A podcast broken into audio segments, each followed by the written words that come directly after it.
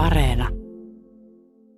Mä oon yhtäkkiä huomannut sen, että on erittäin suuren kiinnostuksen kohteena kaikki sellaiset paikat, mikä pystyy sellaisella asutu, lähiasutuskeskuksen etäisyys, joka on kohtuullista. Puhutaan vaikka pääkaupunkiseutu, tämä alueen 100 kilometriä. Helsinkiläiselle se ei ole kilometri, vaan se on tunti, tunti 20 minuuttia niin kuin Helsinkiläinen. Niin, silloin puhutaan ajasta. Ajasta, joo. Niillä on tämmöinen käsite, jota me maalaiset ei ymmärrä. Mutta nyt jos puhutaan tästä maaseudusta, niin tämä on löytynyt, on ihan eri tavalla siihen suhtaudutaan. Ja on sillä tavalla, että sellaisetkin paikat ja kohteet, jotka oli niin sanotusti vaatimattomia, niin on ihan selvää, että korona-aikana sellaisessa on helpompi olla karanteenissa kuin neljän seinän sisään 60 lion betonin lähiössä. Ja nämä on semmoisia asioita, jotka yhtäkkiä on löytänyt ja on sekin toinen syy, että yhtäkkiä etätyö on antanut mahdollisuuksia. On se tietysti keittiöpöytä ei varma, välttämättä aina ergonometrisesti hyvin suunniteltu, mutta kummasti siinä tehdään töitä ja niin kuin joku mulle sanoo, kun etätyötä tekee, että siinä on hyvin tehokasta, mutta ainoastaan etätyössä ei saa pujamaan ennen puolta päivää pois päältä. Että se työ jatkuu ja jatkuu ja se jatkuu illalla vielä myöhänkin. Mutta nyt jos puhutaan vielä tästä maaseutu- ja siitä nosteesta, niin joka tapauksessa se on löytänyt uudet, uuden jalansijan.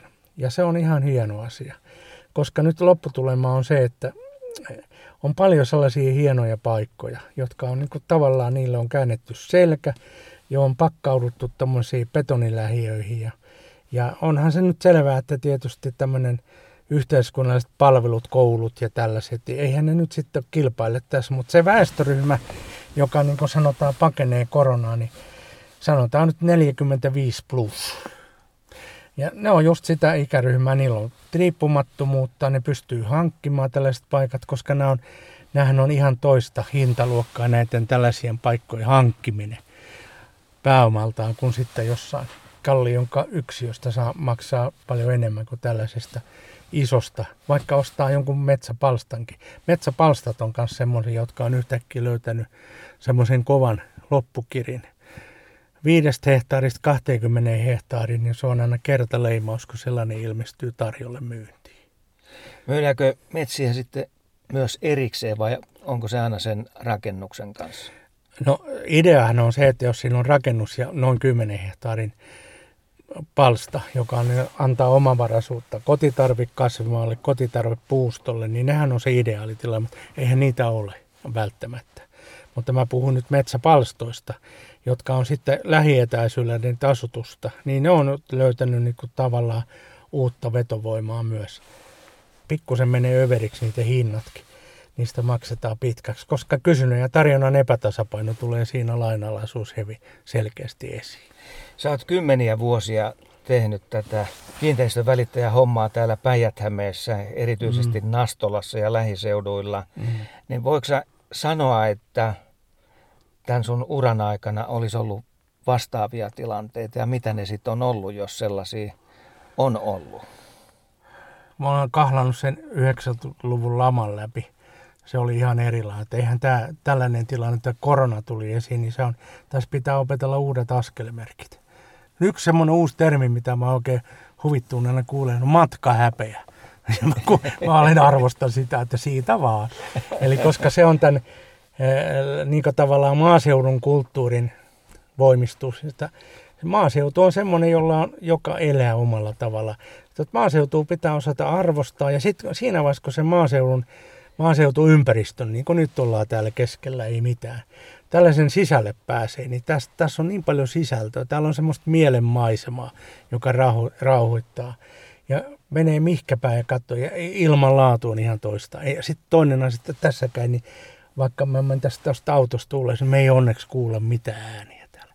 Jos mä nyt vielä palaan tähän asetelmaan maaseutu, maaseutuympäristö ja niin poispäin, niin mä kannan huolta siitä asiasta, että tämän maaseudun ympärillä olevat lähiöt, ei nämä nyt lähiöitä, nämä on kyliä. Tämä Kuivannon kyläkin on Orimattilan suurin tylä ja taajama. Niin nyt täällä niin kuoliniskulan moukaroidaan kouluja pois ja kuinka tärkeitä ne kyläkoulut on sille nuorten kasvuympäristönä. Ja sitten se, että tämä kyläyhteisö, täällä ihmiset tervehtii toinen toisiaan. Niillä on pitkät niin kuin, sukutaustat ja ne tavallaan, niin, niissä on semmoista moraalista ryhtiä löytyy ihan pääsääntöisesti joka paikassa täällä, kun kulkee. Etätyössä varsinkin sitten mm. mietitään sitä, että kuinka hyvät nettiyhteydet kylillä on. on. Onko sä törmännyt paljon tähän, että sitä nopeutta ei olisi riittävästi? Että kuinka nopeasti sitten operaattorit niin reagoi tällaiseen asiaan? No ne on kyllä niin hyvät ne yhteydet, että kyllä nyt leivässä pitäisi pysyä, kuka etätyötä tekee. Mm.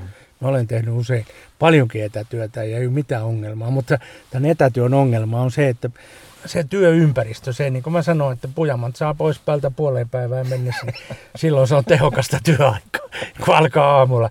Kuitenkin jokaisessa tällaisessa työssä pitää olla työrytmi.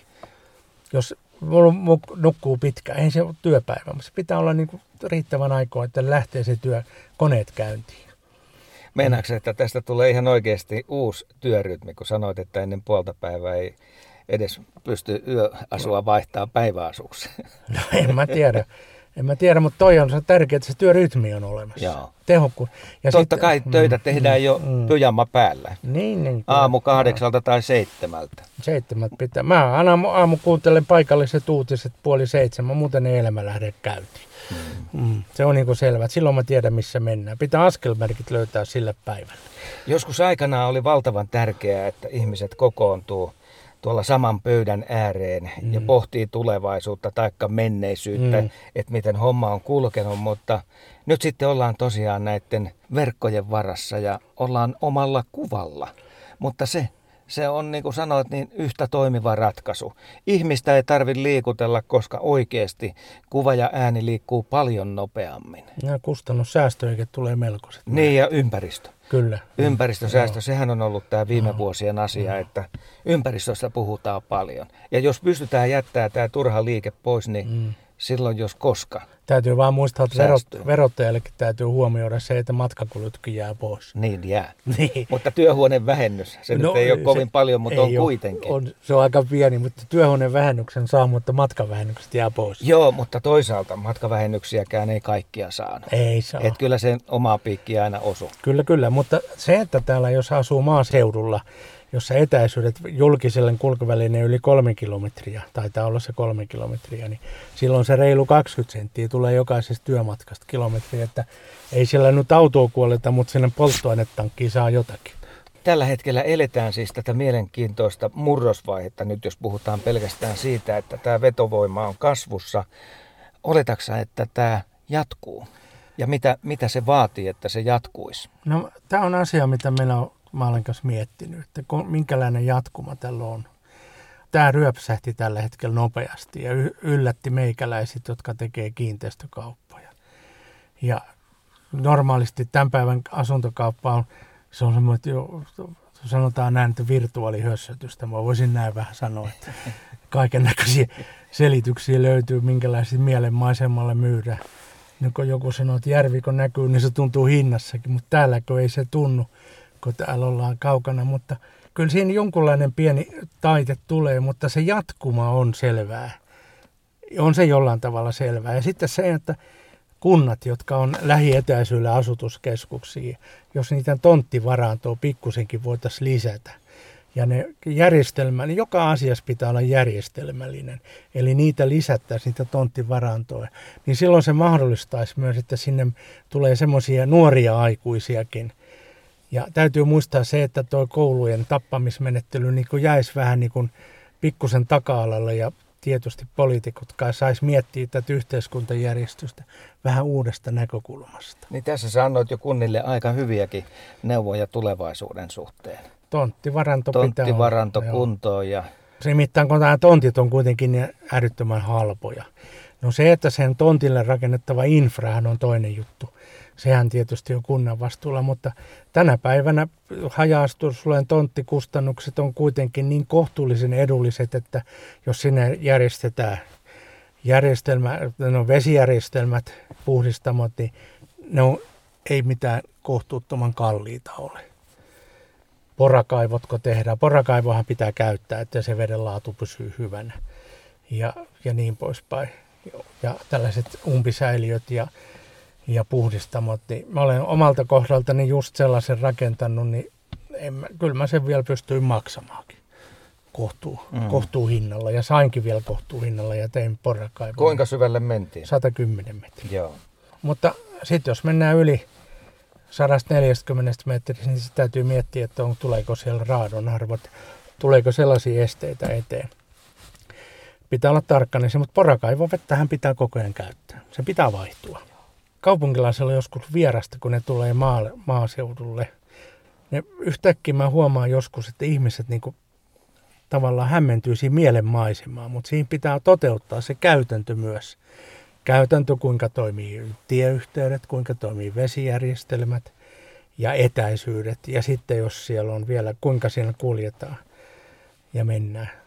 Tieasiat on semmoisia, niistä saa iän kaiken, kun aina pientä sanomista ja hässäkkää aikaiseksi, mutta yleensä tämän päivän yhteiskunta on niin paljon kehittynyt, että tämä vuoropuhelukin on ihan selkeä, että sellainen, joka osoittautuu aivan änkyräksi, niin kyllä se nyt saa ollakin semmoinen. Se saa olla omissa oloissaan kylläkin. Mutta se vuorovaikutus on, tämä on tätä päivää. Ollaan sivistyneessä yhteiskunnassa kaikesta huolimatta. Ja kun meillä on koko ajan tiedonsaanti käytettävissä, me nähdään kaikki tiedonsaanti, mitä meillä on tarjolla. Me nähdään ne kaikki. Jokainen pystyy seuraamaan sitä. Ja ennen kaikkea nämä tietokoneyhteydet, niin ne on loistavat. Niillä pärjätään.